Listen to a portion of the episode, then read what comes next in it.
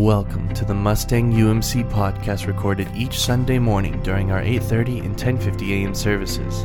We invite you to join us in praise and worship during that time, and our hope is that this podcast serves as an encouragement for you and for your family in your daily life.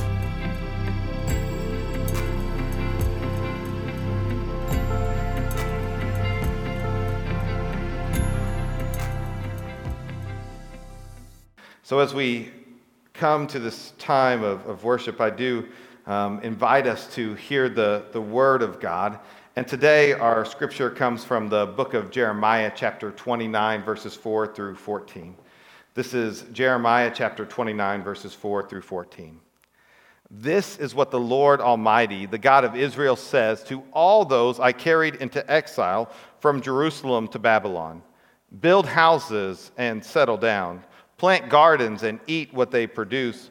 Marry and have sons and daughters. Find wives for your son and give your daughters in marriage so that they too may have sons and daughters. Increase in number there, do not decrease. Also, seek the peace and prosperity of the city to which I have carried you into exile. Pray to the Lord for it, because if it prospers, you too will prosper. Yes, this is what the Lord Almighty, the God of Israel, says. Do not let the prophets and diviners among you deceive you. Do not listen to the dreams you encourage them to have. They are prophesying lies to you in my name. I have not sent them, declares the Lord. This is what the Lord says. When 70 years are completed for Babylon, I will come to you and fulfill my good promise to bring you back to this place. For I know the plans I have for you, declares the Lord plans to prosper you and not to harm you, plans to give you hope and a future. Then you will call on me and come and pray to me, and I will listen to you. You will seek me and find me when you seek me with all your heart. I will be found by you, declares the Lord, and will bring you back from captivity. I will gather you from all the nations and places where I have banished you, declares the Lord, and will bring you back to the place from which I carried you into exile. This is the word of God for the people of God. Thanks be to God. Amen. You all may be seated. Let us pray. And so, Lord, we do pray um, that, that anything that distracts us would, would, would be gone and we'd be able to focus on your word and your truth and your light and your hope today. It's in Jesus' name that we pray. Uh, so, one of the very first lessons I learned in seminary, and Braden, I'm giving you a little head start, all right, is, is, is these three letters C I E, um, which means context is everything. And so, what they wanted us to learn, to learn as seminary students is, um, is don't just take a verse for what's there, but try to understand what, what else is around it in Scripture and what was going on at the time that things were happening try to understand the verse in context um, because that really will help us all to understand the scripture. Don't just take it at what it is, even though there's some great text just individually. Don't rip it out of context, but try to understand things in context. And so, um, kids, if you're watching at home, box one, draw something that might be normal on one day, but unusual most other days. I mean, this is really actually kind of, we understand that things matter in context as well, even now, right? Like if you all had shown up in costumes um, all on a Sunday morning, that'd be very unusual. But if we show up on costumes and it's trunk or treat, that makes a lot more sense, right? Um, if you go caroling in the month of December, it's a sweet and like wholesome thing. But if you ever tried caroling in April, people would just look at you funny, right?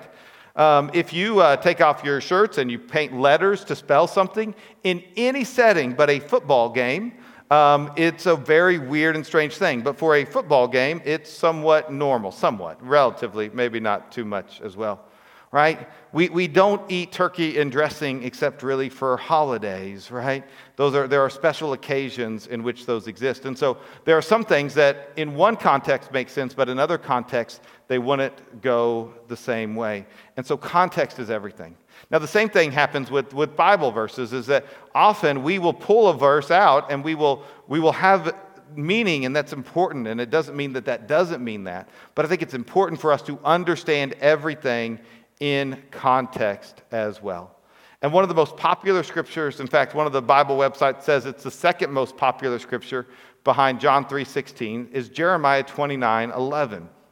And it's this, "For I know the plans I have for you," declares the Lord, "plans to prosper you and not to harm you, plans to give you hope and a future."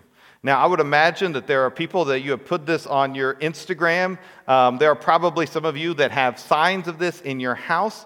Um, in fact, you can get this verse um, in a whole lot of different ways um, as well. And so I just, a, a, little Google search led me that, of course, if you want a t shirt, I think we can get you a t shirt for I know the plans I, I have for you. So there's lots of different t shirt options available. Um, if you want it with your morning coffee, um, you, there are coffee mugs that you can have um, that, that will remind you of this verse. Um, I'm not somebody particularly who has tattoos, but it's a popular thing to um, be tattooed on you. Um, I just Googled on Amazon yesterday, I put in Jeremiah 29 11, and this beautiful blanket um, was one of the things that, that you could get. And so I imagine there might be some of you even like, ooh, that's a good Christmas present um, for somebody. And of course, uh, it wouldn't be complete without a, a phone case that um, would remind you of this at any time and at any place. Um, but but I think it's really important as we hear this verse, which has so much meaning and so much power and is so inspirational, to understand it in context. Because while it doesn't eliminate our understanding of it, it really does add and enhance knowing what was going on in the situation around it.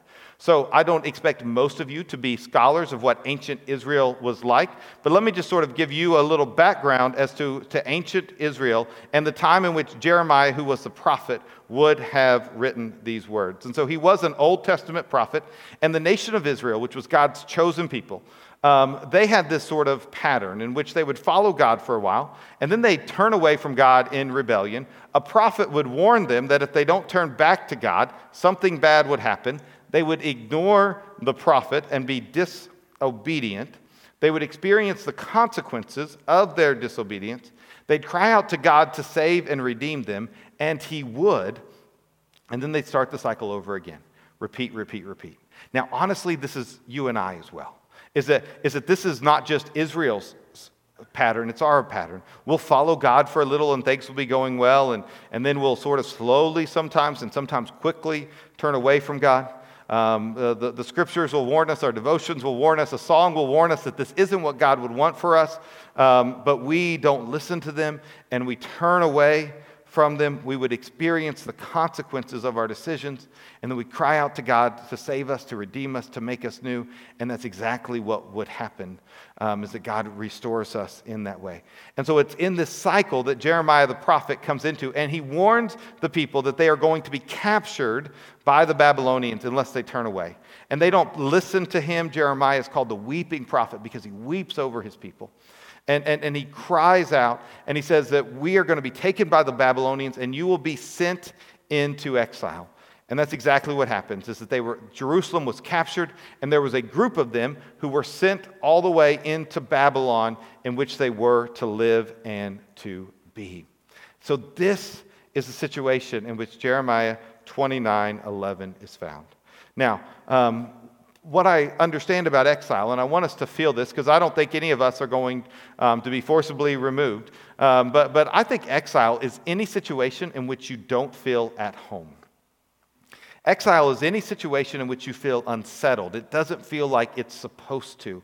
It's not supposed to be this way, it's a feeling of exile. And so that can be a lot of, of different things. Maybe it is in a move. Maybe it's, it's when your kid goes off to college and, and home doesn't feel the way that it used to.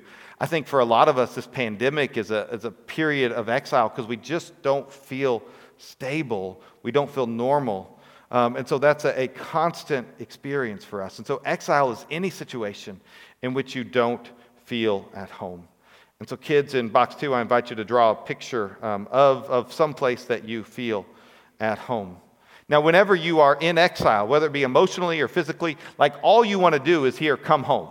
Um, you, you, just can't wait until, until somebody welcomes you back and you're able to feel at home. And so in those days, there was a, a prophet um, who was actually a false prophet who told the people what he wants to hear. And I think we're all guilty of this, is, is we all want the news that we want to be true, and that's what we want to listen to.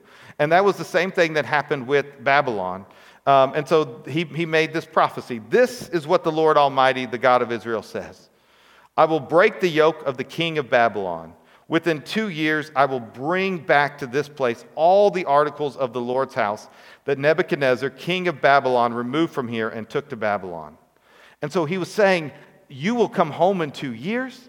And not only that, but Nebuchadnezzar, his kingdom is going to fall. But Jeremiah has a word in response to that. And he says, Listen, the Lord has not sent you, yet you have persuaded this nation to trust lies. Therefore, this is what the Lord says I am about to remove you from the face of the earth. This very year you are going to die because you have preached rebellion against the Lord. And so that same year, that false prophet died just as Jeremiah said would happen. And so imagine that, that you are in exile in Babylon and you're getting these letters from people that says, hey, this prophet is saying you'll be back in two years. But Jeremiah, his words are very different.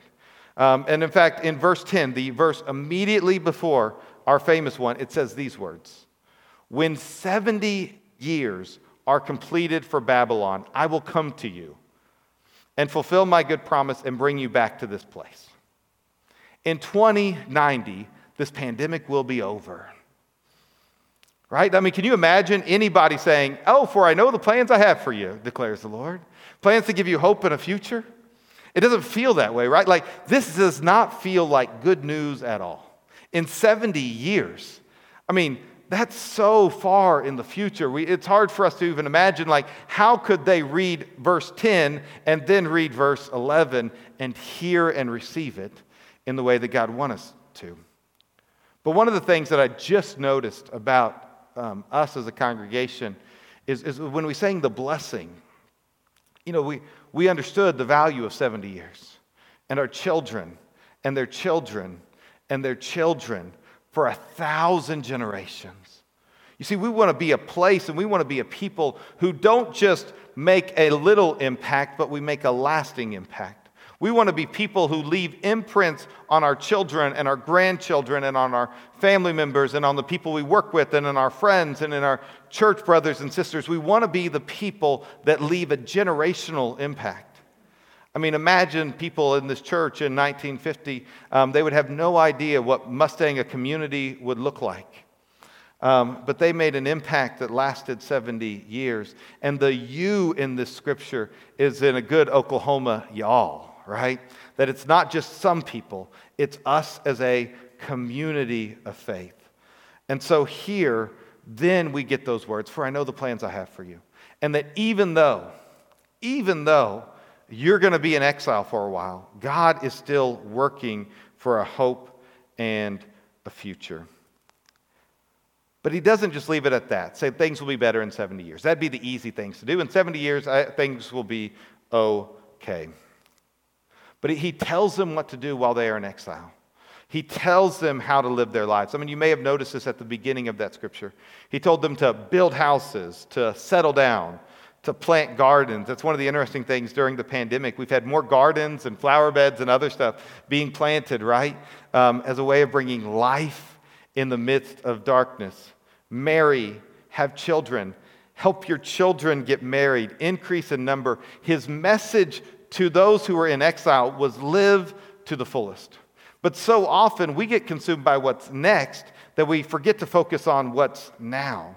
We get so consumed with, with what's going to happen or when this is over or when that is over. Um, we're always thinking about what's next, what's next, what's next, instead of living in the moment that we're in and living life one day and one moment at a time. I mean, one of the things that um, I think about is, is this idea of blooming where you're planted. I mean, you all have probably heard that. Bloom where you're planted in the situation. And so it's possible to bloom even in a pandemic. It's possible to bloom even if you don't feel at home. It's possible to bloom in so many different ways. No matter what pot you're in, flowers can still emerge. I love this quote that I heard from um, a guy by the name of Jim Elliot. And uh, and this is what it, it says it says, wherever you are, be all there. Live to the hilt in every situation you believe to be the will of God. Wherever you are, No matter what's going on, wherever you are, live to the hilt. Make the most of it in any situation you believe to be the will of God. And so I wanted to share a little bit about kind of our my story, and, and I'm going to invite Heather to, to come up, and we're going to share a little bit of our story because we um, part of one of the things that I know is that like I've really lived in exile a lot of my life. Uh, my dad was a pastor. We moved around. I've never lived anywhere longer than seven years, and so I always kind of feel like an outsider um, wherever we go. And and so this idea of being in exile, exile is any situation in which you don't feel fully at home. Um, I wanted to kind of share our story, and I know that we probably all have stories in this room of times and in ways in which we feel and experience exile. And so uh, Heather and I, we met um, in 2002 at Oklahoma City University while we were in college. Um, we served as chapel interns there, both going into the ministry. Um, in 2005, we got married, uh, May 13th, so help remind me when we get there, all right? Um, and uh, and we, we got married. We worked at a church together down in Norman, Goodrich United Methodist Church. Um, and then we, then we took the big journey to go to Kentucky. Um, and we, we went to Kentucky to go to Asbury Seminary. Now, um, one of the reasons why we went there, uh, one, I knew some pastors who went there and I had a lot of respect for them, but also there are sometimes in your life you know exactly what God wants you to do because He moves you, right? And so we, we, we go to visit, and they like people to visit during chapel when there's a full sanctuary and, and, and they greet you in that way. But, but when we went, uh, there, it was during the summer. There was hardly anybody on campus. It was really quiet. And so we walk into Estes Chapel, which is this beautiful white wood um, chapel. Um, and, and when we, we walked in, there was somebody playing the piano just real lightly.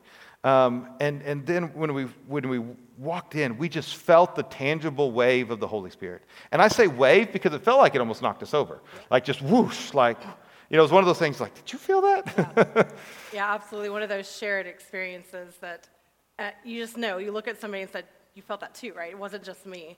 And you know that, I mean, the presence of God said, this is it. This is it. Um, but it wasn't easy for us to, to do um, because I think we're going to need to get you this one. Um, it wasn't easy for, for us to, to do because, um, you know, that meant we had to move 12 hours away from home. Um, that meant we had to uh, live further away than we ever lived, and that certainly wasn't your life plan before you met me, right? No, absolutely not. Uh, so my my good plans included um, staying in Broken Arrow, marrying a guy from Broken Arrow, and having a coffee shop with my best friend, having kids, across, and growing up across the street from each other. Um, and God said, "Let me show you something different." Uh, yeah, yeah. And so, so all of a sudden, here I am, and I just uproot her from the life that she imagined and her family, and, and we, we went to Kentucky. And um, it was really a strange experience because when we went there, we knew we were going to go to school, um, but we didn't have jobs. Uh, we had to find a place to live, um, you know, and so it's weird being unemployed and homeless, you know, after, as a college graduate. But that was our circumstance for a, a period of time. And it was, and it was a hard season. Um, it, there was goodness in it. Um, we found some friends and uh, a lot of growth happened, but it was certainly hard, right? Yeah, absolutely. I mean, to move from a place where you're known and you know everything to knowing one person, and we had to figure out community, we had to figure out purpose and, and survival. um, and we were newlyweds too, so we were still figuring each other out in that. And so it was definitely a really hard time, but um, God said, I've got a place for you, I've got a people, um, and the purpose always comes through. That's right. And so here we, here we take this, this journey to seminary, and we're there three years. And then as a Methodist pastor, um, you're, you're sent. And so what we knew is when we were leaving seminary and graduating that we were going to come somewhere in Oklahoma. Now, in my head, uh, Tulsa was sort of home base for us. That's where Heather grew up. Uh, that's where all her family was. My parents lived in Owasso at the time. Um, that's where I graduated from high school. So that was home base. And so I thought, you know, if we could be, we spent our time in exile um, out in Kentucky, even though we knew that was exactly where God wanted us to be, right? Sometimes you can, you can still experience pain doing the exact will of God. Um, and so um, in my head, and you know, you all, I'm not the only one that makes deals with God, right? That's like, okay, God, all right, I'm going to do this, but you got to at least do this for me, right? And so what I, what I sort of imagined was I wanted to be east of I 35 and north of I 40, kind of in that northeast quadrant of Oklahoma. That is a place in which uh, we'll be close enough to, to, to, Tulsa, be close enough to home. Um, and so uh, I got the call. It was from a 918 number. It was the district superintendent of the Muskogee district. So I thought, ooh, I, we're, we're, we're there. We're in the quadrant. Um, and then uh, the, the lady who was the DS, she says, um, We're going to send you to Muldrow. Now, Where? Yeah, where? Um, you know, we'd been in Oklahoma pretty much our whole lives and didn't know, didn't know where Muldrow was, so we Googled it, because that's what you do. Yep. Um, you know, you look at the Google map um, and all that sort of stuff. Pull up Wikipedia so you can learn everything about it. Yeah, and, and it was a, such a surreal, like, experience. And, and so, you know, I made this deal with God. I wanted to be north of I 40, you know, east of I 35. Well, Muldrow is about 10 miles from the Arkansas border, right on I 40. And so our house was literally a mile north of I 40, and we were 10 miles west of the Arkansas border. So we barely, barely made it into that quadrant. Ask and you shall receive. That's right, that's plans. right. Um, and so we, we go there, and, and one of the things that we realized being in, in exile, being in a place in which we don't really fully feel at home, um, is that relationships are key. But relationships are hard. You know, that's one of the things that um, nobody really told me, like as a teenager, that like adult friendships are really tough. Uh, but that was part of our experience there as well. Yeah, absolutely. They tell you adulting is hard, but they leave off the part about, and you're going to really struggle making friends because you don't get to spend all the time together, and life gets in the way, and all of this. And to go to a place each time to try and enter into lives that are already going on and already have fulfillment um, is, is really hard to say, like, hey, me too, get to know me. Yeah, so because as outsiders, like we have a high need of friendship, but these people already have their friends, and that's that's a natural and a, and a normal way of, of, being. But it does that dichotomy really sort of sits um, in, a, in a challenging way, and so we were there. But we we found as we as always happens, like right wherever you are, be all there. And so we were so thankful to be in that church and in that community.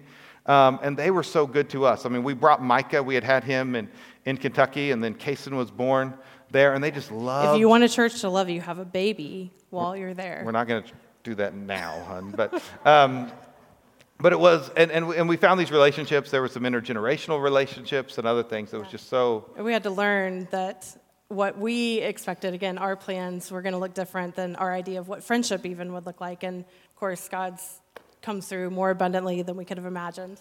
Yeah, and so we, we loved it, and, and I could see like just staying there, um, um, which is not what I expected when they sent us to Muldrow. Um, but then we, we got a call that, that there was an opportunity to come to First United Methodist Church in downtown Tulsa. Um, now, this is kind of the call that we always hope for and imagine because um, it, not only was I going to get to do exactly what I had sort of imagined in my head I wanted to do, which was to be a preaching associate at a larger church so I could learn um, and still give, but also it happened to be First Methodist in Tulsa, which had a lot of rich history for us. And so my parents, um, back in the 70s, met in that church and got married in that church. Um, and so on my first Sunday there, I told the congregation, I owe my literal existence to this place. Um, and I'm just beginning to pay off my, my debt. But it was important for Heather as well. Yeah, so after my, my parents got divorced when I was three, my mom and I, um, my mom founded divorce ministry at First Methodist there in Tulsa. And so we started going when I was four. And at the age of six, I stood in the big sanctuary and asked Dr. Buskirk to baptize me. Um, was baptized there, and then um, to be able to, my, my mom and stepdad got married at the church, and then to be able to bring our kids back um, to this place where our lives kind of faith journey began. And my kids actually got to be in the children's ministry with the exact children's director that I had been in, Coach Connie, who had been there forever. Forever. It's just something really incredible. Yeah. And, and, and, then, and then we moved and we moved back to a place in which we knew. I think, you know, one way you know where home is is you know where to go, right? Um, and so if you've ever moved into a new home and you forget where you put stuff, right? Like, oh, where did I put the towels, right? Like you're trying to figure it out. But it's the same thing in a new community. In a community, so it's like when we moved back to Tulsa, we knew, like, oh, we knew how to get to all the WalMarts. We knew some of the good restaurants. Um, if you've ever been to Tulsa, you know downtown is super confusing, all these one way streets. But, you know, eventually I learned some of that too. Like, you, you learned kind of where to go. And so there was this like settling that we felt. And, and one of the things that's been challenging, more, especially for Heather, is, is everywhere we go, I've already got a place. I'm, I'm pastoring, I'm seminaring, whatever it might be. Like, I've got this place. Um, but it's been harder for you to sort of vocationally dive in um, as well. Yeah, um, I kind of received my call to ministry my sophomore year of college. And so, again, my plans, I was going to get this religion degree and become a pastor of some sort. I thought youth ministry at first, and, and then I met this guy, and God said, Well, if you're both in ministry in the Methodist church, how is that going to work? And so, we, even though we want to be in ministry together, we don't want to be in separate churches. And so, I decided to, to support him and be in ministry alongside him, but that's been really hard because then what's my purpose? What's my place? You have this call. And so I've had to kind of figure that out each time we move. It's starting over again because I didn't have a career that kind of picked up and went with me. And so that's been a tension we've had to manage. Um, but God came through in Tulsa in this really unexpected way and asked me um, to walk through the door being a teacher and librarian at Eugene Field Elementary in an inner city school um, that put me in the minority and asked us to do a really crazy thing. Yeah, and so we, we stepped into this place called Eugene Field, and um, it's surrounded on, on three sides by Section 8 housing. Uh, almost everybody there is on free and reduced lunch, and very different than the schooling experience that we had. Um, but, but it was, again, one of those times in which God said, This is where I want you to be. And, and we felt like exiles there um, because we didn't know the way, we didn't know the culture, we didn't know the norms.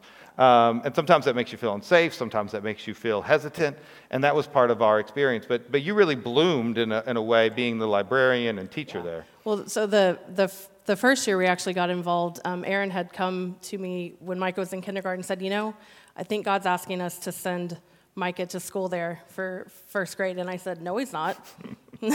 no, we can go volunteer. But I, I, we had to really pray about that and we sought wisdom. Eventually, we had him go. Um, but we weren't part of the community, even though our, our kid was there, it was, we weren't in. Um, but when I became a teacher, like doors just opened. I mean, they, they said, Oh, you want to be one of us, you want to be with us. And it just changed everything. And we thought we were going to impact lives, but they impacted us and changed our life dramatically and change our kids' life. Yeah, and so, was, you know, so, so this is our situation. Like, you know, she's in a place where it feels good. The, the kids are in a school that, that we love, and, and I'm, I'm on this, like, like pastor track that I imagined. And so um, after a while being there, I thought, okay, I want to, this is what I want to do. This is my life He made plan. plans, which you don't we do made as a plans. I, so I told God, I know the plans I have for me, plans to give me a hope and a future, right? I know I'm not the only one who's done that. And, and so my, my plan was I was, I was going to excel as this preaching associate. So then I would become the executive pastor, which was kind of like the, the second in command, if you will. Um, serve in that role for a while and then eventually become the senior pastor um, at First Methodist in Tulsa. This was my career track. We were going to live in Tulsa. She was going to continue there. The boys were going to grow up. Um, we, we had this plan of what God was going to do. Um, and, and as I, again, I'm sure it happens for you all, is that, that sometimes these plans just come crumbling down. And so it was a, a couple of years ago that I felt compelled by God um, to, to, share my story of addiction and recovery. Um, I, have shared that story publicly here before, and I'd be glad to share that with anybody who's struggling with things. But, um, and I really want, believed that um, people need to hear that. They need to hear about um, a, a, person who happens to be a pastor who happens to struggle. Um, and what God has done to really transform and give me a miracle in my life. And for me, it was really important that, that I share that story, that it's not just something that I went through for myself, but that I went through it for the sake of other people. And so um, it was two years ago, back in November, I, I shared my desire to share it actually at an Advent service, a service of hope, wanting to share about how I went from darkness into God's marvelous light. Um, but there were some in, in church leadership um, who had a lot of hesitancy and, and were really skeptical uh, about that. And so the word initially was sort of wait. Let's figure out what this looks like. Let's figure out what this means. Um, and so we, we waited, and that was okay um, because uh, you know sometimes we don't get to do exactly what we want to do when we do it. I know God calls us to wait a lot. And so um, it was kind of in February and March in which our world um, and this, this carefully like normal world that we had planned just got turned upside down. Um, and uh, a, a, lot of things happened. Um, and, and at the end of the day, um, we, we sat around a table, um, and the, the church that we were at essentially told us that you don't belong here. Um, that, that that's not what we want as a pastor who would share that story publicly. And, and all of a sudden, this life that we had built up, just like I mean, uh, shattered, it, it just shattered. Like I imagine this Lego house that was just swatted across, and you just the pieces were just sort of going everywhere. Well, not only did you know we heard and said you don't belong here, but it was also, and you can't be with the people that should lift you up in this time with your family of faith. Yeah, and so so yeah, all these not yeah not just this career or this place, but these people all of that was lost. And, and all of a sudden, we, we felt homeless um, in a lot of ways because what are we going to do? And we didn't know what we were going to do for a period of time. Um, we didn't know if we were going to stay in Tulsa and work somewhere else. We didn't know if we were going to continue to be um, in ministry. We didn't know what the, the future looks like. But um, in some conversations, we, we thought, okay, there, there would be a possibility for us to potentially come to Mustang. We, we knew that Donna was retiring. Um, we, we knew that there were some possibilities of some other places. And so we, we drove around and, and, and we snuck into Mustang one night. Um, and uh, the, cra- the weirdest thing was when we drove in, something felt right. Yeah, yeah we, we drove into the parking lot. We, you know, we couldn't come in the building. We drove around, and it was another moment. I looked up and I was like, do you feel that? And it just something felt right. We hadn't really felt in this time of incredible pain and, and brokenness. It was really one of the first times we felt peace just pulling in the parking lot. And we didn't know, we had hope, like, could this be it? But I think we were a little gun shy on really holding on to that. Yeah, because ultimately we didn't have control of where they would call and say, hey, we want you to, to go to, to Mustang. And um, but, but that's the exact call that we got. And, and because I think God gave us that gift of a little bit of peace, um, that really helped us to say, okay, God, we think that this is what you're doing. Um, and we want to live to the hilt in every situation we believe to, to be the will of God. And, and so one of the first things that we did is we met with our staff parish relations committee in this church. Uh, I remember walking in those doors over there and um, meeting Shane Watkins, who was the SPRC chair, and feeling super nervous. Because the last time I'd sat across a room of, of church people and, and told them my story, we were told, You don't belong here. Um, and so when, when we sat ac- across that table with uh, that committee, um, and, and, we shared our story, and I shared about my own st- addiction and struggles, um, Ron Mitchell, who's the lay leader, he, he, he looked at me and, and, and he said, Well, I'm just glad to know that our pastor is human. Um, and, and I thought that's exactly what I needed to hear. Because um, so often in my life, um, people see me as Pastor Aaron, and I really see myself as Aaron who happens to be a pastor. Uh, I take that responsibility of pastor seriously, and I want to live a life of, of integrity and honor and value with you all as, as, as people. I take that seriously. But I also want to be taken seriously as a human.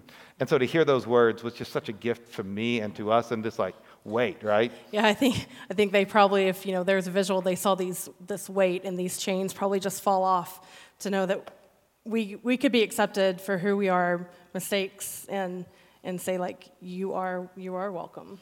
Yeah, and so then we took a tour of the church. You want to tell them kind of about that? so, you know, we always, everybody likes a sign from God, right? Tell you, like, yes, this is the way, walk in it, continue. And so we're walking in, they're showing us youth room. We came in kind of um, the back way, and they're saying, look around, and we're like, this is great, it's amazing. And then we turn around, and literally on the wall it says, you belong here. Yeah, and so that those sort of moments, right? Again, um, we do ask God for a sign, and sometimes we just have to look up, right? It's right there. Um, to have an actual sign. Have an, a literal actual sign on the wall. Just um, it, it it spoke to us. It said like, I think that moment gave us more hope because it, it was hard this time. You know, we've, we've had to retrust every time we move and start again, but this time, when it really had become personal, it said, like, we don't know if we even belong in ministry anymore, to see that and feel like this could be our home. Yeah. And, and it really did feel, um, in some ways, and like we were being exiled. Now, um, the reason not because of Mustang, but because any place was going to be not Tulsa right? Um, and so for us, it really did feel like a, an exile. When we were leaving our home, we were leaving the place we imagined our lives and being sent into exile. But we weren't the, in the panhandle. That's right.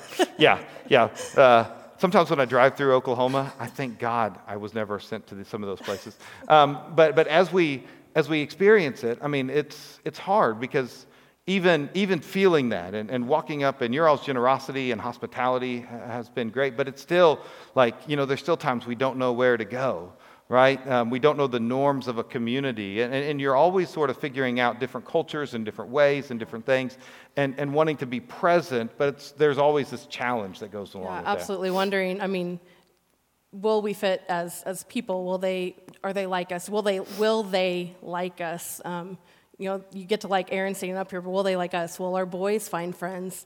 Um, can we be accepted for who we are and do we fit? And having that start over again was, was hard, but it's, it's been good. Yeah, and, and, and, and that's again, I think the scripture, like we believe as people, like there's hope for today and there's hope for tomorrow, right? And so that, that we do feel this feeling of, of belonging. Um, and, and, and that's both a now and a future thing. I, I think of the, the hymn, Great is Thy Faithfulness, and it says, Strength for today and bright hope for tomorrow. And I think that's what this scripture is all about, is, is that we are all going to experience exile. Um, sometimes it may be some of you have moved and you're in a brand new community and it feels weird and strange. Um, but again, there's lots of different ways. I think this pandemic has caused us all to feel in exile. Um, job transitions, family transitions. Um, you know, I imagine some of you, um, you know, whenever Christmas comes around and, and, and there's somebody missing at, at Christmas, it's going to feel like this doesn't feel at home. I feel in exile. Um, but, but we believe in a God who, who gives us his presence, right? That he is with us. Um, I mean, that's part of, of the promise of, of Advent is Emmanuel, God is with us. Yeah. And he's with us not just because his presence and the Spirit is with us, but he gives us this great gift of being in community with each other to lift up through these hard times and through the through the growing and and those things that are good and hard. And um, ask us so when you're walking through what you think is a desert time, and that's what we really thought, and we realized it wasn't a desert, but it was actually an oasis of hope where God was allowing us to thrive and to grow um, and just be in community and have a hope that we can have an impact with you all. And we are just unbelievably excited to have that opportunity. Yeah, I mean, there's so much on the potential and to, to impact and to be impacted. Um, to be transformed, to, to be in community. And as we're in community, we, we make each other better um, and there's that growth that, that happens. And so for, for us, I mean, I do believe in this future and, um, you know, in, in, generations, that, that we have an impact to, to transform generations in the future um, together. Um, and, and that we won't ever fully see the impact that, that we as a congregation makes. And, and this is what Jesus does. I mean, think about it that Jesus was very present with his disciples, he was with them, with them, with them. They walked, they talked, they, they journeyed together. He had the gift of being daily with them, but he also set up pathways for an incredible and beautiful future for us. That because of what Jesus did over 2,000 years ago, that now here we are, generations and generations and thousands of generations later, um, and we are receiving the goodness and blessing of what Jesus and those disciples did. And that's, that's who Jesus is, is he came into this dark world, he, into this weary world, and he brought light and he brought hope as well. And that's what allows us to rejoice when we're weary, when we're broken, when we aren't sure that we can rejoice that there is this strength for today and hope for tomorrow. And so, I, uh, just as we kind of wrap up, I think, I think some of us, we do feel that weariness. I think a lot of us are, are feeling this, this pain and, and this brokenness that comes with being in exile, any situation in which you don't feel at home. Um, and, and, the good news is, is that God reaches out and moves into the, whatever neighborhood you are in. That, that wherever you are, God is moving towards you. The incarnation, which is Jesus leaving heaven and coming to earth, shows us and proves to us that Jesus moves towards people. And so we, one, we receive the gift of Jesus, and we also become the body of Christ for other people. And so as you're thinking about this, maybe you're feeling in exile, but also maybe you know people who might be feeling in exile. And we, as the people of God, can move towards them as you all have moved towards us. One of the interesting things about hope is that it burns slowly, but it burns. One of the great illustrations I got about that was actually during this first service. And, and when uh, our son lit this Advent candle, it started out as the dullest candle flame that you could imagine. And, and it was almost one of those things where you're just kind of like, I'm just praying it doesn't go out, right? Like you just, you're just praying like, come on, stay. But, but it stayed. And then throughout the course of the service, it got bigger and bigger until it, it shone like it is now. And this is the way hope is, is that sometimes it starts out so small. And, and you just need a little bit of sign from God, just something. Give me, God, give me something that's good. And then that's going to build and it's going to build until it's shining. And so, if we let the hope of Christ reign in our hearts, it may start out small and you may not feel a lot, but then slowly the light of Christ will come more and more. So, let us pray. So, Lord Jesus, we do pray for your blessing to be upon us, for our children and their children for a thousand generations. And Lord, I pray right now for those who feel that they're in exile. For whatever reason, they don't feel at home, in which they feel uprooted and separated. There's a, a brokenness that we experience. And so we do believe in a hope and a future. We believe in living life to the hilt today, and we believe in better days ahead. And so may we embody your hope, may we embody your love, may we embody your goodness, and may we be a light of hope in a world of darkness. So as we conclude our service and we sing our final song, we open the altar, we open ourselves as people in an attitude of prayer to worship you. And as weary people, we choose to rejoice that Jesus is Lord. Amen.